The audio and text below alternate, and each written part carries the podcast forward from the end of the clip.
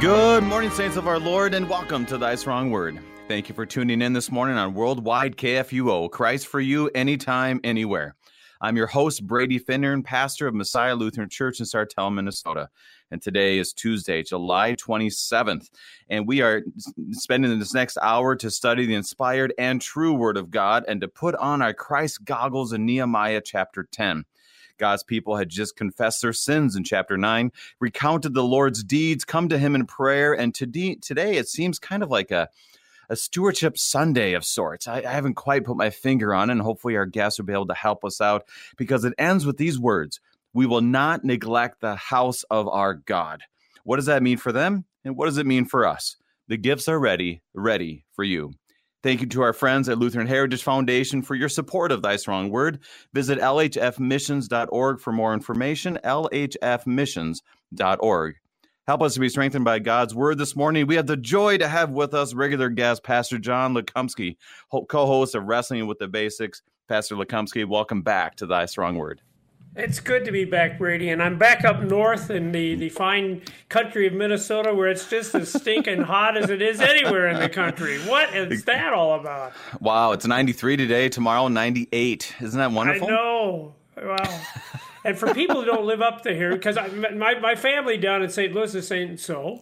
So, what's the big deal? But for people who live in Minnesota, no, no, 98. It's never supposed to be 98 up here, but right, that's what right. it is. So it is, and and today is going to be kind of crazy because my son, who's going into seventh grade, is his first year. He gets to do tackle football, and today is like their first camp oh. to get oh. ready for the season at the end of oh, August, wow. and so I'm not sure what they're going to do with that. But you know, I I told them this morning this is like playing football in St. Louis, and you know, and go down the list of great St. Louis guys and all this. So it's kind of fun. We'll see. I appreciate the prayers for that. Yeah.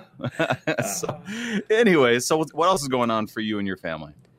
Uh, not much, not much. Uh, uh we're just enjoying uh, uh, being up here, even though it is a lot hotter than it should be, and and uh, excited to be doing this chapter in Nehemiah with you.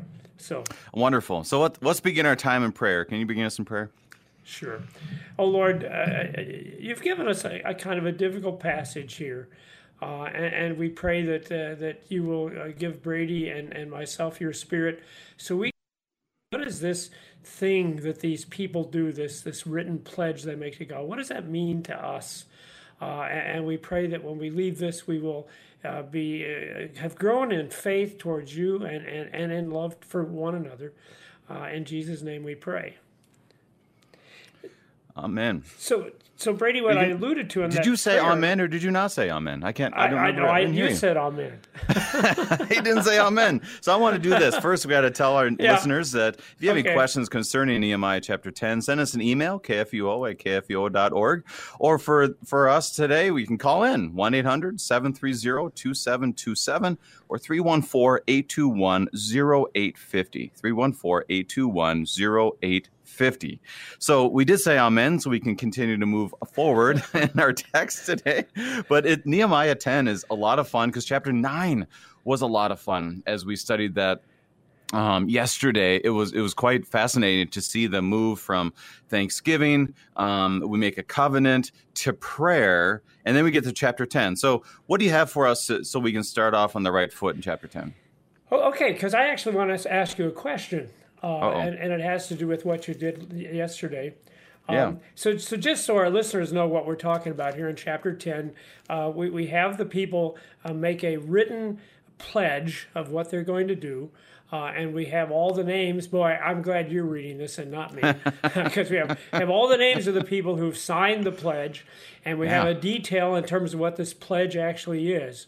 Um, but here's my question, because you said just a moment ago that, that in the last chapter they repented. Um, mm-hmm. And, and that's honestly how I, I assumed, yeah, okay, because there's some really great words in, in chapter 9. And, and, so now, as a fruit of that repentance, they're, they're making this pledge. But mm-hmm. so here's my question do, do you think what we have here with this written pledge is that a good thing? Is that a thing that God says, here's an example for you to follow? Or is maybe it a warning? that this is not what, what, what we should be doing. Uh, did you look at it that oh way at my. all? What, what are your thoughts? So, um, um, um, um, a warning A warning. What do you mean? I, now this is this is a great discussion piece. What what part is a warning that okay you shouldn't be doing it that way? What part are you talking about? Chapter nine or chapter ten here? No, chapter ten. Chapter okay, 10. Okay. The idea that that we're going to make this written pledge and and the things that we're going to uh, observe and do. Uh, which again seems like a really, really good thing. And it's really hard for me not to be breaking the eighth commandment here, where we're supposed right. to put the best construction on things. So maybe I should just assume. But, you know, the more I study this, I'm not so sure they were repentant. And I'm not so gotcha. sure this was a good thing that they made this written pledge. Uh, and I just thought, do you have a feeling one way or the other? How did you uh, feel about it as you well, were reading through this? That's a it's a great a great question. So I'm I'm thinking about um, that there's clearly times where we make a covenant that it's it's just a little bit over the top. You know, like yeah. uh, we would make covenants of, you know, for example, a young lady that you say to save herself for marriage. That it, it is definitely something that we want to encourage our young ladies to do, our young men too, yeah. obviously. Um, but it is something that becomes so just so guilt driven and so so problematic that people don't see the grace of God. You know, those kind of things the same time when you have like uh, father covenants where you'll say this is what i'll do as a good man which obviously we want our our fathers be good fathers our husbands be good husbands. You have a wedding you make a covenant if you will. Um, but sometimes it can be way over the top. And so is that kind of what you're talking about is that they're making this covenant like we're going to do this this this and this and it's just really not looking at god it's more looking at what we're going to do? Is that what you're saying that's what I'm. That's what I'm thinking. That's what yeah, I'm thinking. Yeah. And, and, it's interesting that you you brought up the word covenant because the English, you know, that's the title on, on my mm-hmm. Bible. The people who right. sealed the covenant. Uh, if you read in King James version, uh, they'll, they'll have the word covenant there in the in last verse nine thirty eight, which actually technically should be part of our chapter. Mm-hmm. so, so, I'm going to use 938. If anyone wants to give okay, me trouble, I'll point That's out good. that in the Hebrew it's actually part of chapter 10. So go for it. But it's interesting in the King James, the, the word covenant is in italics, which, if you know your King James, whenever they put a word in italics, it's because the word actually isn't there. mm-hmm. They they put it in to make sense, but it isn't there. And I wonder if that isn't interesting. That in no time does the the Hebrew use the word covenant here. Uh, it, it, literally it's an amen writing is what it says. Uh, you, you had amen earlier that what I forgot to say. Uh, right. It's amenah, right. uh, amenah, which is a statement of uh, I would say guarantee. So it's a written guarantee. But I do think it's striking that it's never called a covenant. Uh, although earlier in chapter nine it does talk about God being faithful to His covenants. And mm-hmm. I, wonder if that isn't a point that, that covenant isn't really something we can do. Uh, God makes covenants, and God is faithful to covenants. That's what's great about God. If He makes you a deal, you can absolutely be sure that's how it's going to be. But but it's interesting that that they were using that word because it's not actually used uh, to describe what these guys are doing.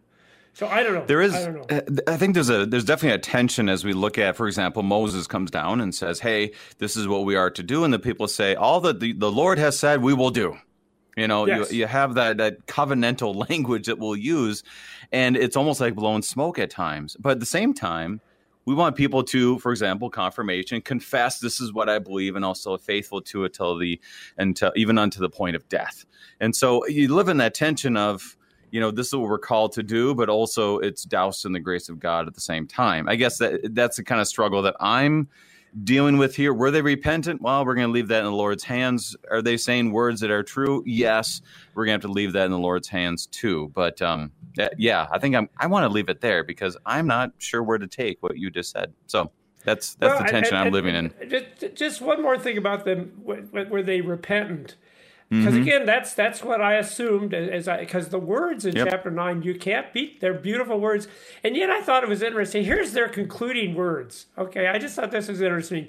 Behold, we are slaves this day in the land that you gave to our father to enjoy its fruit and its good gifts. Behold, we are slaves, and its rich yield goes to the kings whom we have set over us because of our sins. They rule over our bodies and over our livestock as they please, and we are great distress. I, I don't know. That almost sounds like whining more than yeah, repentance okay. to me. Okay. You know, Yep. like, okay, yeah, yeah, I guess we're getting what we deserve. Man, have we got it rough. I, I don't know. And you're right, Brady. We, we cannot Yeah. judge their hearts. We do not know.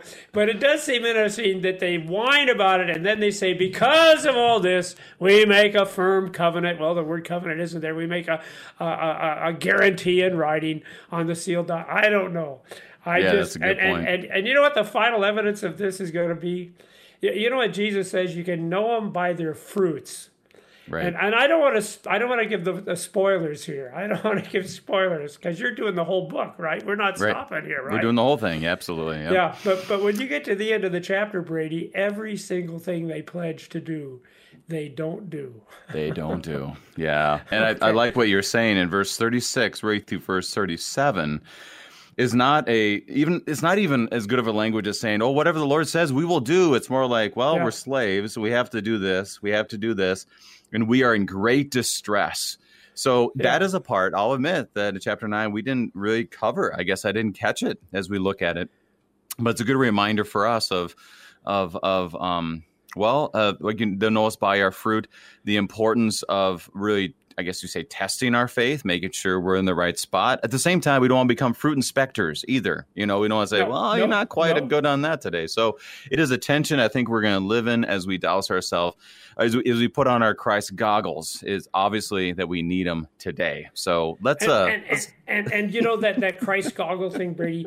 Be be sure that you give me a couple minutes at the end because I think the New Testament actually does give us an answer to the thing we're wrestling about. Okay. Well, then let's And- and get into not this in the sense that it judges Let's- these people because you know I, I think there were sincere people that, that made these pledges, and you're right. We make pledges. We have our confirmation students to make pledges, and and and there are sincere. uh, So you're right. There's nothing wrong with that in itself. Right, But but right. well anyway, we'll wait until we get to the end. Don't give me a minute to just share a couple of New Testament passages. Uh, but well- I'm well- ready to go at it now. I'm going to keep it going here. So let's dig in. And with reminder to our listeners, we'll be reading from the English Standard Version, Nehemiah chapter 10. And I told some of my family members if you want to hear some fun words at about, well, I said 1106, but 1113. Um, here we go. The names that were sealed on the covenant. Chapter 10, verses 1 through 27. On the seals are the names of Nehemiah, the governor, the son of Hacaliah, Zedekiah, Serariah, Azariah, Jeremiah, Pashhur, Amariah, Malchijah, Hattush, Shebaniah, Malek, Haram, Meremoth, Obadiah, Daniel, Ginnethon, Baruch, Meshullam, Abijah, Majamin, Mahaziah, Bilgai, Shemaiah. These are the priests.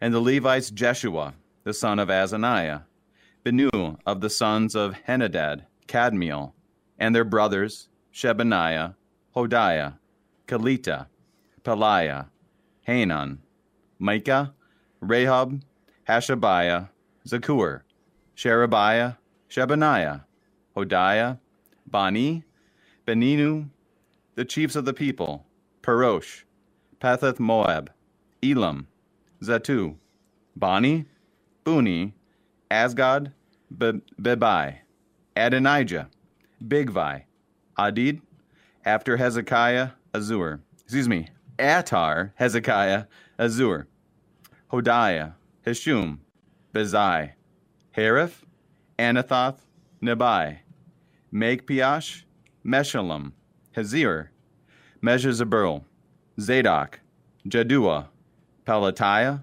Hanan, Ananiah, Hoshea, Hananiah, Hasshub, Halush, Pilah, Shobek, Rehum, Hashabana, Mahasea, Ahiah, Hanan, Anon, Malek, Haram, and Bahana.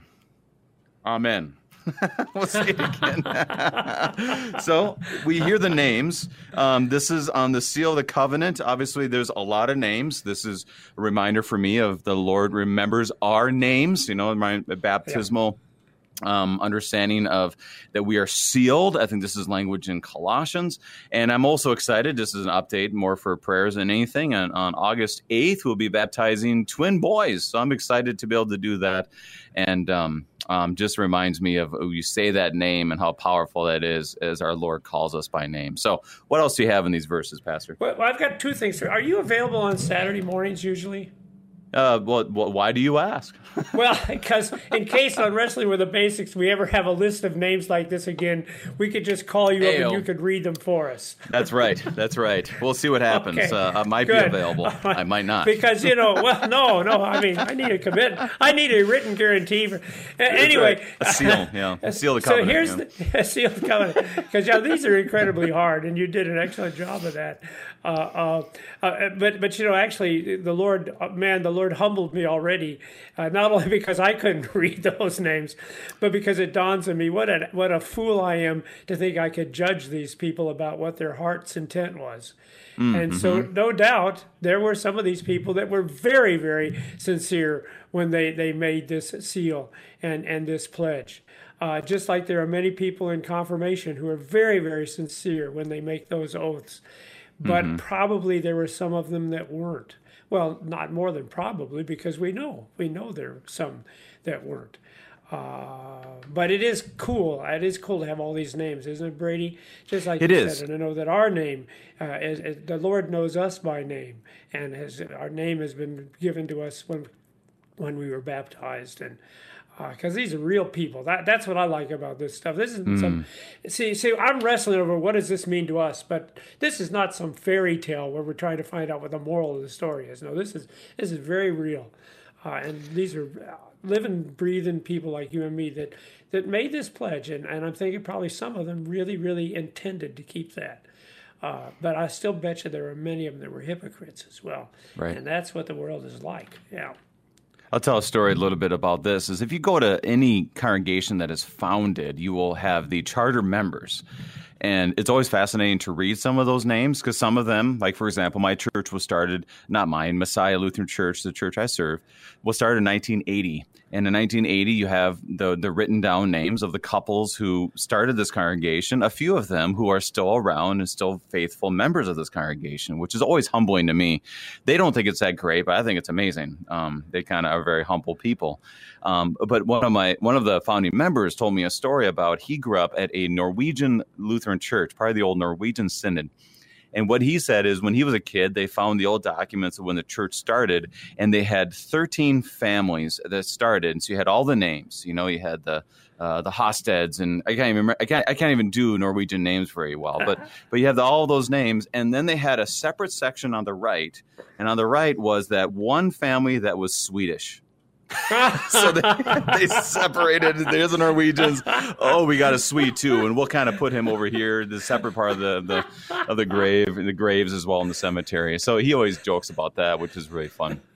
Um, but it, it is it is humbling to see those names, whether you know them or remember them or not. But these are the people who said, "I'm going to start this church." For these people in the Old Testament, they said, We are God's people. We see the wall, we see the temple. Um, we are here to worship our Lord. They just confess their sins. And where they were at, we don't know. But like you said, they're living and breathing people whom the Lord has called, and uh, and they confess that before the people as well. So, those are good and, thoughts. Any thoughts before we move on? Well, yeah, and you've touched my heart because in Messiah Lutheran Church in Independence, Missouri, there is a list, just like you said, and on that list there's an Anita and Paul Walkenhorst, mm. and that happens to be my grandmother and my grandfather. And so again, yeah, this is all real, real stuff we're talking about here, and and it's important stuff too. So yeah. Let's keep moving on then. Uh, we are, it's amazing how fast 27 verses can go, but we are now on verse 28. Now we get to the obligation. So they've signed it. And here's basically what they've signed, and here the implications of saying, We are with the Lord as the Lord is with us. So we'll kind of break this down slowly as we go through because it breaks down a lot of other language in the Old Testament. So we'll start in 28, go through 30. The rest of the people, the priest, the Levites, the gatekeepers, the singers, the temple servants, and all who have separated themselves from the peoples of the lands to the law of God, their wives, their sons, their daughters, all who have knowledge and understanding join with their brothers, their nobles, and enter into a curse and an oath to walk in God's law that was given by Moses and the servants of God, and to observe all the, the all the commandments of the Lord our Lord and his rules and his statutes. Um, I'm going to keep going one more. We will not give our daughters to the peoples of the land or take their daughters for our sons. So here it clearly shows that not just those names, but everyone associated with them join them on this covenant. Uses some unique language here, but I want to hear your thoughts on the immense amount of people this would have included and what this means as they say this. All right. Uh, so, so in the list and the names, you, you have the list of, of, of course, the leadership, uh, uh, uh, Nehemiah, and they think the next guy was probably also a leader too, because he's separated out with mm. the word and. Uh, and then you've got a list of the priests, you got a list of the Levites, you got a list of the leaders of the clans. and now, like you said, you got everybody else, the rest of the people, all of the other people that were serving in the temple, even their wives, their sons, and their daughters uh, all who have knowledge and understanding. So obviously, we're not counting people, babies, and things that don't comprehend, but everybody who can understand that they've all entered into a curse and an oath. okay, curse. So that's yeah, the curse is kind of language. Weird. Yeah, mm-hmm. well, but but I, I, yeah, that's a typical way of speaking. That if we don't do this, then we expect you to to you know lay the punishment on us as you have mm. in the past. right. you know, uh, right. um, uh, but but but you are right uh, at, at, first, when I looked at this, um, like this phrase to observe and do. See, mm. uh, uh, the word observe, by the way, that's that's a fantastic word. That's the word that's usually translated keep, although even that's kind of an inadequate translation because the word really means to guard something and treasure it and protect it. Mm. Uh, and I hope people understand that when we say we want them to keep the commandments, we're not just saying you need to obey them or do what they say. No, no, you should treasure those. Just like mm. something that is really, really valuable to you and you would never give it up, right? Maybe you've got something that your grandfather gave you and you would never sell that or give it away because that's precious to you. That's an heirloom that you cannot replace. And that's the concept of the word observe. Uh, you just got to treasure this thing, keep it, guard it, protect it. Uh, and so as a Lutheran, then I heard that other word do, and I thought, oh, yeah, there's where it's wrong, right? You had mentioned that before, right? They, mm-hmm, they said when mm-hmm. God gave them the Ten Commandments, oh, we will do this. And then, of course, they yeah. turn around and break the first commandment. But I checked it out, Brady, and that is okay. the language. That is the language. That's what it says. Let's see if I can find that somewhere here. I think it's in the Leviticus uh, well, anyway, just believe me. just believe me. Go now, well, here it is. Leviticus 19. And you shall observe all my statutes and all my rules and do them. I am the Lord. So they're they're taking the language, all this rules and statutes and commandments stuff. They're taking it right out of the Old Testament. Okay, hmm. this is exactly what God had told them to do. So, any thoughts you had about that? Well, and it, it is first of all just the the immense amount of people that were involved. That this wasn't just yes. a few guys. That this was their servants, this were gatekeepers, the singers. I mean, you you have this in, in this understanding of the worship life of the people, um, and all the law of the land. Like you said, the word curse. At first, you're like, "Oh my gosh, you know, is it a curse to be part of a church? Oh my gosh!" And then you know, you, you memories come up of, of some struggles that we go through in the church. But you're right, the curse goes on the understanding of do this or else which is a very clear understanding in Scripture that, that there's implications and consequences for our actions. And Lord have mercy, have we seen that? First, Second Kings into Nehemiah. Um, we continue to see it, which is why we need, like like we say, we got to put on our Christ goggles because if we don't see the blood of Jesus um, covering all of this and being our, our substitute, man, the the curse curse is more than terrifying. It is incomprehensible why would even um, want to try. So that, that that without Jesus, that word curse really hits you hits home. So that that's what really struck me as we look at this and the realization of we say we would do this and we realize that we're going to have to repent and that repentance leads us obviously back to him. So those are my thoughts as we look at those verses. Yeah, and, and, and the one thing I would add to that too then, since we are talking about everybody, Okay, mm-hmm, and I right. think that's pretty much like you say. That's a statement that this is not just a few select, but the whole people are making this oath. So then it shouldn't surprise us that there's still going to be hypocrites, because that's one of the fundamental teachings of the Scripture about the church, isn't it? That, mm. that in the visible church on earth there will always be believers and unbelievers. There will always be those who are uh, faithful and those who are hypocrites. But that doesn't change the church, right? The church right. is still the body of those who believe. And, and, I really like your thought there too about the curse, Brady, mm. that, that, that this is where Christ really gets driven into this. And maybe that's what's lacking. Maybe that's what's lacking, that these people, and especially the hypocrites, don't really comprehend that the only way they're going to get out of this situation is if they have a God who will bring them forgiveness. Uh, because if there is a curse involved, and the law always is a curse, right? he took mm-hmm. the curse upon himself on the tree. That's what that's what the New Testament says. Because if he doesn't take the curse upon himself, then that curse will lay on us. Uh, it just has to, because we have not done what we said we were going to do. Um, yeah. And so, as we look at verse thirty, this is an important. Um, these are these laws are important for us to understand because we live in a culture um, first of all, that's kind of like you know we, we we believe that you're able to get married to whom we want to get married to as far as what we believe as Christians to the opposite sex. Um, and we talk about, you know, there, there have been laws in America where you can't intermarry, you can't do this. And so we kind of read this through American lenses, and it's not really terribly helpful to look through that lens. So I think it needs some breakdown a little bit because verse 30 says the first thing they say is, you know, we'll follow the commandments. And the first commandment they show is we will not give our daughters to the peoples of the land or take their daughters from our sons. So, um, let's do about a minute into this, uh, John. What what what are they talking about here? All right. So, so uh, the thing we need to realize is everything now that's going to be enumerated in terms of specifics is the problems they're facing right there and then.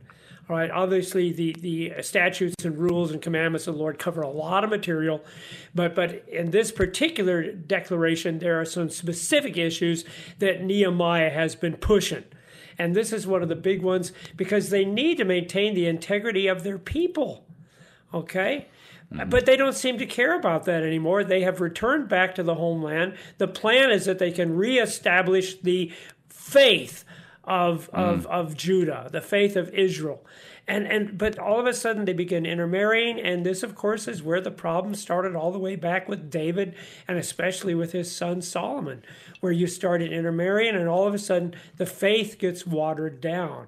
So this is a primary concern of Nehemiah. He's addressed it before, and and yeah, so that's why this is number one because we have to maintain this this religion, this group of people, and and and if we intermarry with everybody who's here, that isn't going to happen.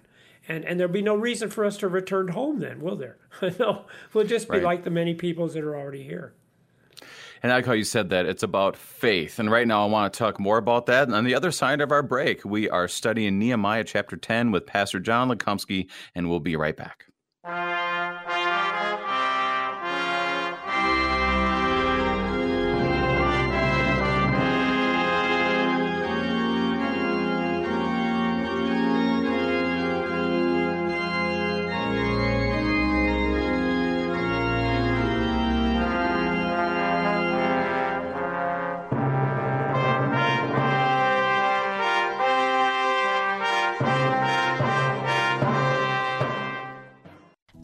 That Lutherans are helping new American immigrants get settled? How about struggling church workers in need of support and refreshment? And we assist at risk children and provide disaster response to hurricane victims. Through LCMS recognized service organizations, we are doing all this and more. I'm Rahema Kavuga of Lutheran Church Extension Fund, and I don't want you to miss out on hearing what your brothers and sisters in Christ are up to. Visit interesttime.org to see how your support gives life to these works of mercy and love.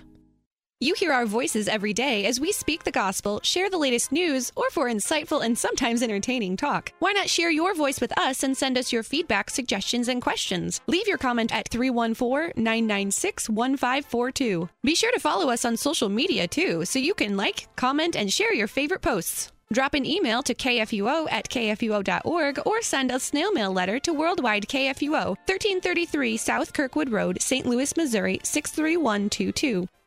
Did you know that your individual retirement account may make the best gift to KFUO? The IRS now allows individuals 70 and a half or older to transfer their required minimum distribution directly to charity and avoid paying the associated income tax. These gifts can provide regular long term resources to KFUO. If you have questions about making an IRA gift to KFUO, call me, Mary, at 314 996 1518. We'll send a representative out to help answer your questions and help you establish a legacy of giving to your favorite radio station, worldwide KFUO.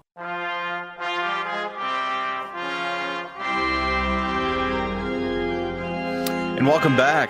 We are studying Nehemiah chapter 10 with Pastor John Lukomski.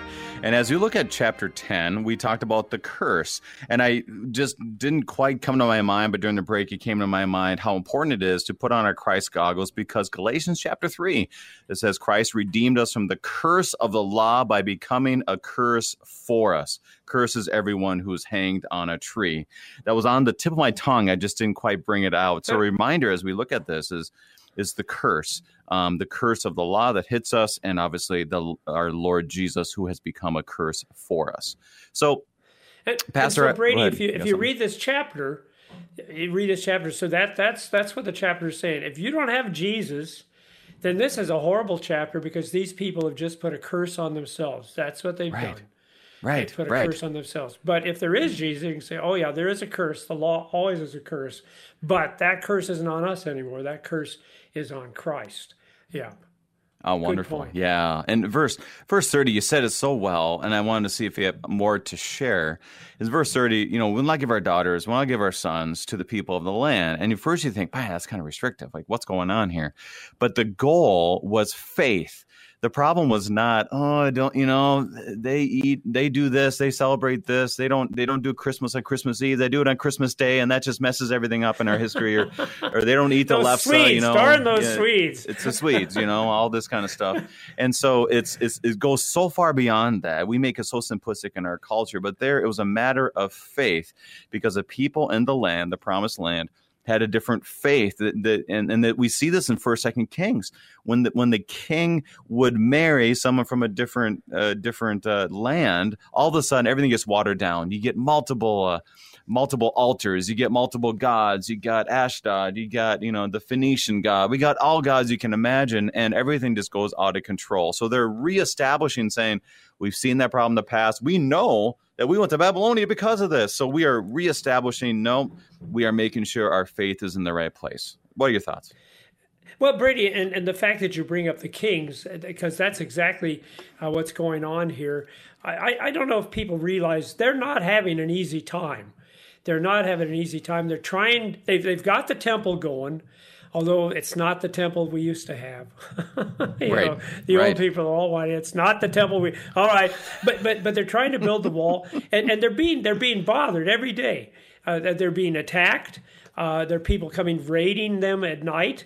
And, and, of course, the logic is just like the logic of the kings. Well, let's marry into these other families. Let's marry into. Then they'll treat us kindly, right? Because we'll be family now. Uh, and that mm-hmm. was what they did, didn't they? The kings married all kinds of people from other nations so that there could be a, a peace. And I wonder if that isn't kind of the thought here. In fact, with the next thing, too, about the trading on the Sabbath, well, maybe if we accommodate them, maybe if we, we intermarry with them, then they'll, they'll leave us alone which, as you point out, no, no, that's not the plan. The plan is we're trying to reestablish this people that God has established.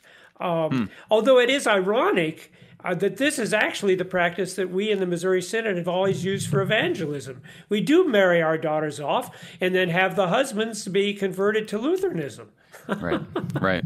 I don't right. know how many how many male members of my church actually married a good Lutheran woman. so, right, right. Yeah, yeah, yeah. What did uh, had a buddy of mine who who's now a pastor. He's actually a military chaplain, and I said, um, "So how did you know? How'd you get in? You know, how'd you how'd this happen?" And he he says he says, "Well, the the evangelism of attraction." And I was like, "Yes." What? He said, I didn't grow up in the church at all. He said, but I was attracted to that nice Lutheran lady. And then therefore I went that direction. The Holy Spirit used that in order for me to become Christian, let alone Lutheran, and then eventually a pastor, which I thought was a, I don't know how we would ever promote that, but that was how he said he became a pastor. So, anyways, I, we better move forward. Um, verse thirty-one, verse thirty-one is the what we'll read because now they talk about okay, um, they know this was a problem in the past, so therefore they're saying no, we can't do that. We can't do that. Verse thirty-one continues, I would say, in that theme. Verse thirty-one. And if the peoples of the land bring in goods or any grain on the Sabbath day to sell, we will not buy from them on the Sabbath or on a holy day, and we will forego the crops of the seventh year and the exaction of every debt. So here they, they add more rules. Now, what I want to, I do think that this is something that was important. This is something important. We're not trying to say, oh, they put that law. They knew they wouldn't follow it, therefore they won't. It's much like for, for people nowadays that you have to put guidelines on yourself so that you do not fall into sin. And that's really what they're doing. They're reminded of what the Lord has said in the old, the before, previous to this. You're not supposed to do anything in these days. And part of that was a faith issue. So how would you see these, um, these rules, these laws that they are, I guess you say, reestablishing for the people? So, so again, as you've already pointed out, it is a matter of separation. It is a matter of showing that that we're distinct, we're, we're different.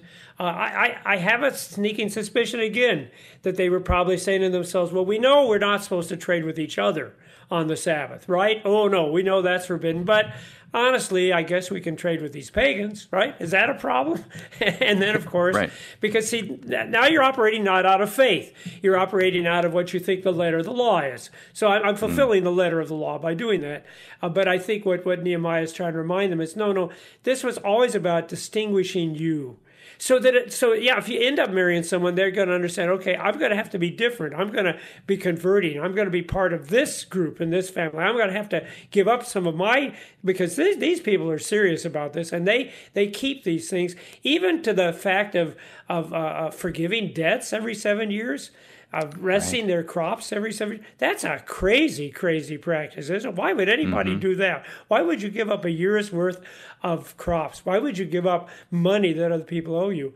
But I, I think that's the issue again. Our faith distinguishes us. But again, it's this whole thing about the letter versus the the uh, spirit, because we can do that in a mm. way that we come off as if we are judgmental as if we were saying, oh, yes, we are far superior to you. Or we can do that as a way of saying, you know what, we're a bunch of sinners just like you are, but these are the things our Lord has given us to do, and we treasure our Lord's words. See, we, we, we guard and keep it. And, and uh, so, yeah, that's why we do these things, because we believe the Lord is a God of love. And doesn't that make all the difference of the world? Uh, that is a great fact, point. Wow. If I could Keep share another passage with you, Please. This this language we had before about statutes and rules and commandments, mm. like mm-hmm. like I said to you, that that language is everywhere. That's not unique. It is Old Testament language. But consider what it says in Deuteronomy 11:1, 1, where it uses those words, statutes, rules, and commandments. But it begins with this phrase, You shall therefore love the Lord your God and then it says keep his charge his statutes his rules and his commandments always. And I, as i'm looking over this this there's no mention of loving god in this written uh, guarantee at all is there? Mm. there's no mm-hmm. mention of loving god. Uh, and i'm wondering if that isn't what's really missing from this. We're, we're listing the things we need to do but we've left out the reason why we do them. I don't know just a thought I love how you how you put that the letter of the law versus letter of the spirit, which can be a very hard line to draw, but comes down to this: I do this, therefore I'm better than you, or I do this because yeah. I trust in the Lord. And and for for them not to do business on on Saturday you know, not to make those deals, that just is crazy. And some people might interpret that as you just are judgmental, thinking you're better than us, and da da da da. When at the end of the day, you know, you can't control what people are thinking of you, but you can repent of your own intentions and why you do so, and to say, you know what, the Lord has commanded this of me. I don't even fully understand this, but I know the Lord will provide. And that's why the seventh year, you don't grow any crops. That's crazy. Can you imagine a farmer nowadays doing that? Like, ah, I'm yeah. good. You know, and you just think they're nuts. But also, they did it in faith. and to in some ways um, keeping their faith you know to, to to focus on on the lord as opposed to their own abilities and this was a way that god in god called them in faith to do not as a way of saying well see we're better than the phoenicians they got all those trees. They cut them down all the time. No big deal. you know, they do all that. They gave us wood for the temple, but you know, whatever. Um, but we're better than them because we don't do it every every seventh year. No, a lot of times it goes back to that manna that came and say collected for six days, seventh day don't collect it. We still think we need to, even though the Lord continues continues to provide. So another reminder for us in our own faith. Uh, Psalm 27 says, "Wait on the Lord." Again, I say, "Wait on the Lord," and that's one of the hardest things. And, and Brady, man, you just hit the hammer uh, right on the nail there. So, what was this Sabbath thing about? Was it some religious practice that showed how much better we were? No, but it was a way of saying, you know, the Lord has showed us we don't need to work every day, and He'll still provide for us, and we'll still have plenty of food. Isn't that a remarkable thing about our Lord? Apparently, your mm. Lord can't do that. Apparently, you got to be working all the time. But in our Lord, yeah, we, we can take a day, we can take a whole year off. And, and, so you're right. What a totally different way of understanding that. Not a not a religious requirement, but a way for demonstrating to ourselves and to all of those around us, all these other peoples, that our God can take care of us. He can. Even when we don't work, He can still take care of us. Not that we should work. Of course, we should work. We do that. We do that. But it, we also need to remember that even if we couldn't work, He would take care of us. I think you hit it right on the head. That's it's all about faith here. It's all about faith, yeah. And so we continue on and we get to another point of faith. Why from this faith brings the fruit of this faith. And part of that goes into, I guess I would kind of call it uh, in the Old Testament what we would consider, you know, to look through the lens of Christ as stewardship. How do we glorify God and how do we make sure that we're able to worship God and to sustain that faith and so forth? And it comes out in unique ways here in the Old Testament. So 32, and I'll go through 33. Hey, Brady, before you read, can I just I point out again, this is being addressed because this is the problem they're having right now that they have the temple but the temple isn't being provided for to the extent that the, the priests the people that are supposed to be doing these uh, weekly and daily duties they, they can't because they got to go out and work in the fields themselves so they got food to eat and supplies right. so this is a very very practical issue that's being addressed in this part of the pledge that is great. All right, that really is helpful as we look at these verses. So 32 and 33. We also take on ourselves the obligation to give yearly a third part of a shekel for the service of the house of our God. For the showbread, the regular grain offering, the regular burnt offering, the Sabbaths, the new moons, moons, the appointed feasts, the holy things, the sin offerings to make atonement for Israel, and for all the work of the house of our God. We, the priests, the Levites, and the people, have likewise cast lots for the wood offering to bring it into the house of our God according to our fathers' houses, at times appointed, year by year, to burn on the altar of the Lord our God, as it is written in the law. So our attention is, is drawn towards the temple, um, the the festivals, the offerings, all of this. Where where are they pointing to? What's happening here? Okay, what about these these first verses you read. Uh, uh, again, we're trying to reestablish the way we used to do it in the Old Testament. But but there's actually two things that are totally different in, in, this set of verses, which is a reminder you can't just go back to the Old Testament and say, oh, here's the rule, here's the law, that's what we're supposed to do.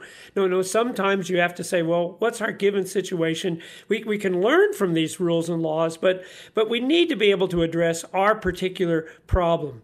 So so for example, they're pledging now uh, it's actually the word command again. I don't know why they put obligation because the same word we had before command. And they're going to give a annual third of a shekel tax. Okay.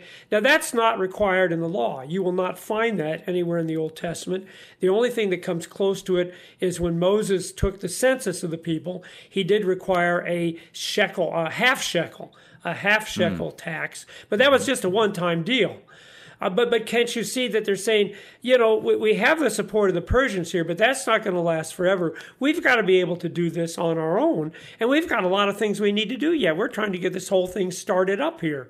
So yeah, we're, we're all going to agree. And, and by the way, I think it's interesting, not the half shekel that Moses would have required Because again, if you're just using the Old Testament, well, that was the law. You know, Moses required it. No, no. We understand people are having difficult times here. We understand this is a time of financial hardship, that people are in distress. So, but a third shekel, we certainly can give a third shekel, and we probably need to do it annually until things things get established.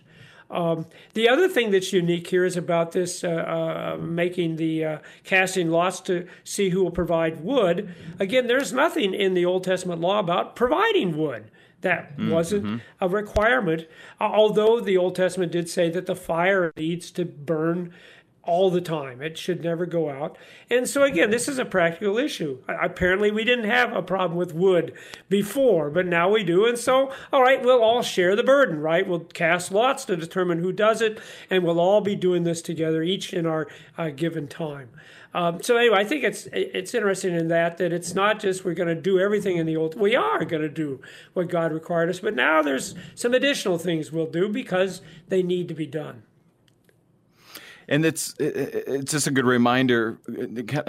It is really something where they're breaking down. This is what we do. You know, it's it's yeah. it goes back to that whole Lombardi, uh, Vince Lombardi, that they had a horrible game, and he comes back and just like, okay, guys, we got to break it down, and then he brings out a football and says, "This is a football." You know, just breaking it down to the bare bones of saying, okay, this is where we are, this is where we start, and and I really feel like they're doing that, and they're yes, the the tax evidently has gone up. Um, this is not necessarily uh, put in the Old Testament and says this is what you need to do, but saying, no, this is this is our temple. This these are we are God's people. This is our responsibility, and let's recommit ourselves to this. Which I mean, let's be honest, this is something we need to do as Christians continuously, um, and repentance and, and receiving our Lord's forgiveness daily. Our churches always need to be looking at okay, how can we make sure that we are caring for the souls in this church and our community. Um, there really is a faith a reality to this that they're that they're that they're following to make sure that the offerings are being done correctly, that we are providing for our priests and the Levites and so forth for the sake of people's faith. That's what comes down to the faith of the people. Last thoughts before and, we move on. And I think I think that is exactly the issue. Again, uh, uh so these are some practical problems, uh, and and we love God, we love our neighbor. We, we need to address these. So here's here's a way of addressing them.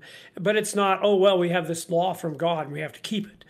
No, that's right. not the issue. It's a faith. There's some things, yeah. some needs, and, and this is the way we can do these things. Even though maybe God didn't require us to do these things, these are things we're going to do out of faith and out of love. Yeah.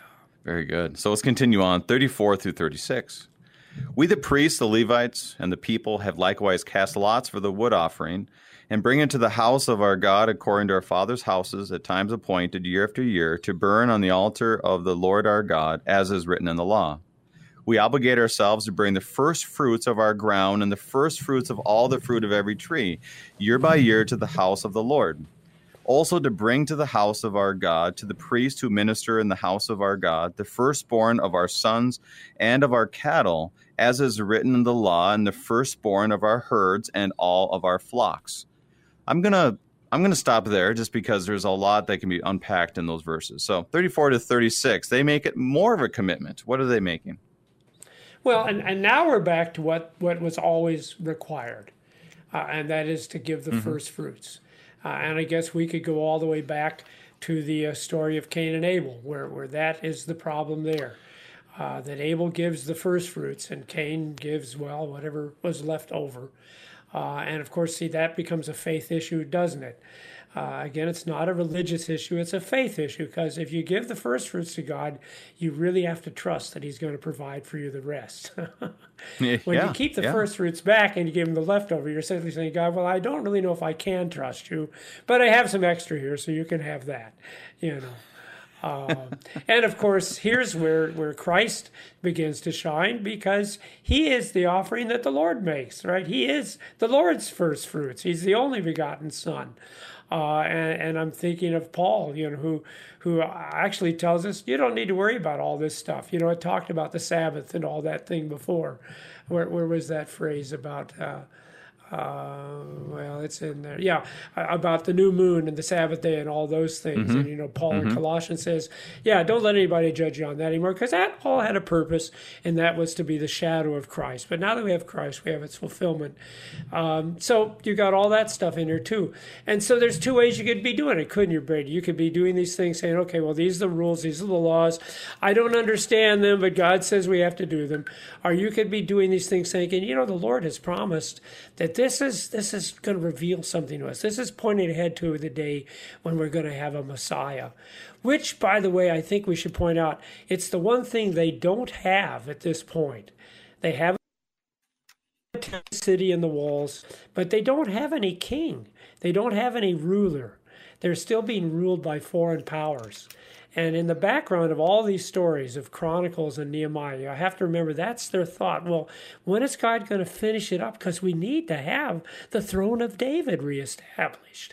Mm. And of course, that really doesn't happen until Jesus shows up uh, in, in, in the world. So and one of the and, and those are those are great points as we as we look at this. It it really comes down to that theme that you've established for us. It comes down to faith. And part of here is they want to provide for the priests to make sure they're doing the, the things that God has commanded them to do to keep them in this faith. And so they, they say, here's a temple. The Lord has given us this.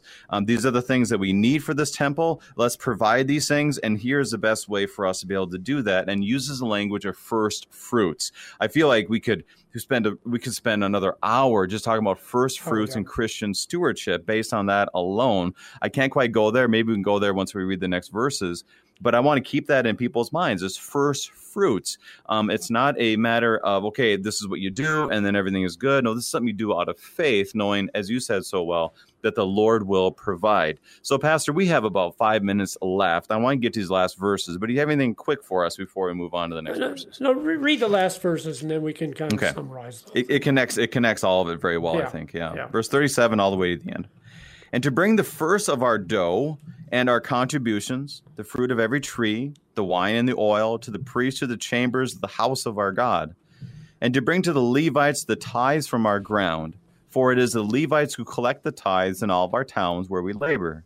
And the priest and the son of Aaron shall be with the Levites when the Levites receive their tithes.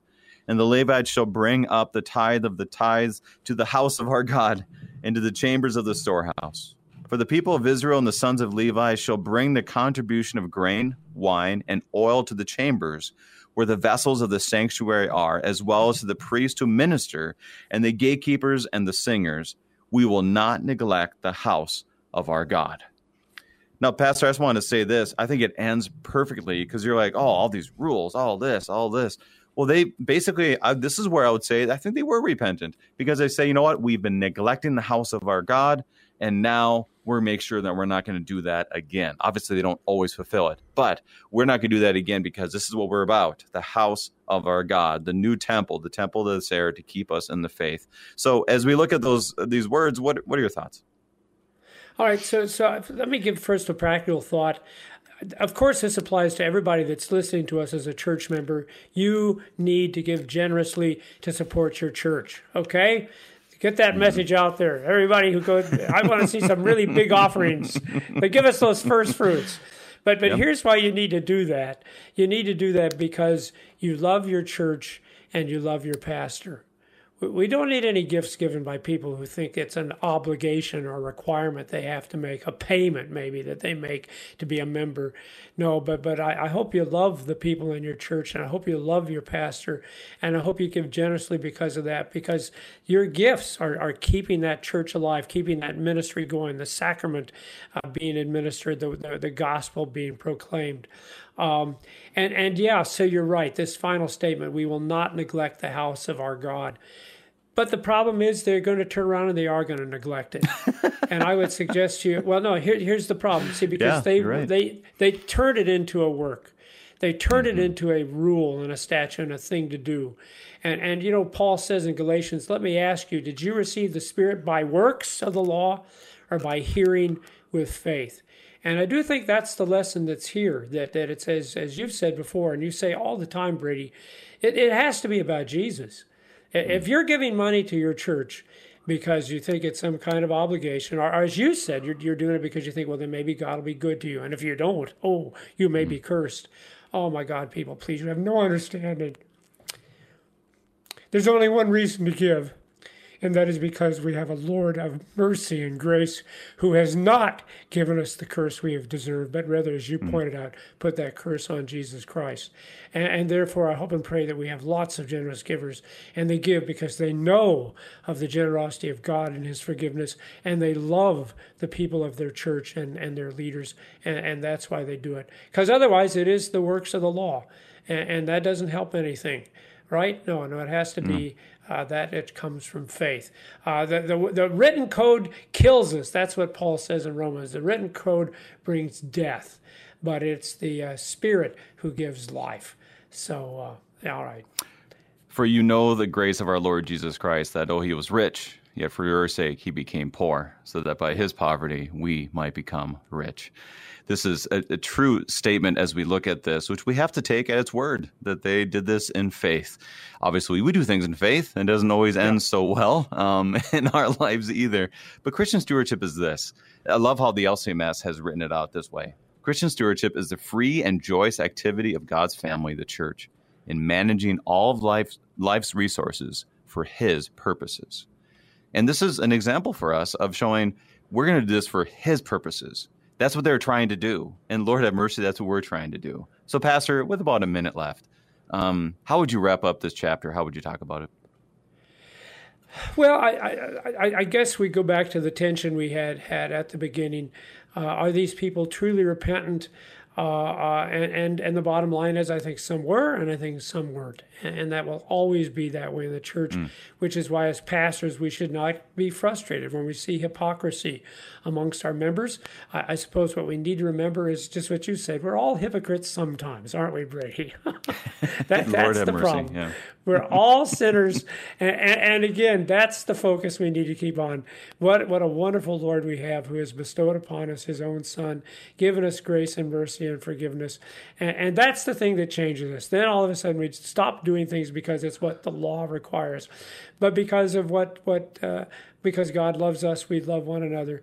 And if there's anything in this text, I would say, say it's lacking. I, I, thought that that wasn't there. there. There wasn't a lot of talk about love of God, and there was no talk about the second table of the law either, was there? There was no mm-hmm, commitment right. to love the neighbor. Uh, and and so, like I said, I, I think there's nothing wrong with the going on here, but on the other hand, I think it also illustrates what's missing and what really needs to be there and what will be there when people have faith uh, the, in, in Jesus Christ. Pastor John Lukomski, co host of Wrestling with the Basics here on KFUO, giving us God's strong word in Nehemiah chapter 10, giving us Christ. Pastor Lukomski, thank you again for being our guest. Is he gone already? He must be. But anyway, I never know what to names... say. Thank you too, Brady. yeah, you bet. Get out of here. Get out of here. The names, right, the yeah, I will. The, the Sabbath day, the Sabbath year, all of it points us to Christ who has fulfilled it all. Why do we why do they do it? Faith. And why do we do what we do as God's people? Faith. Because as our Lord Jesus, who redeemed us from the curse of the law by becoming the curse for us. Though he was rich, yet for your sake he became poor. May we give thanks in everything we do. I'm your host, Brady Finnern, and pastor of Messiah Lutheran Church in Sartell, Minnesota. Thank you for joining us, and the Lord keep you safe in the palm of his hand.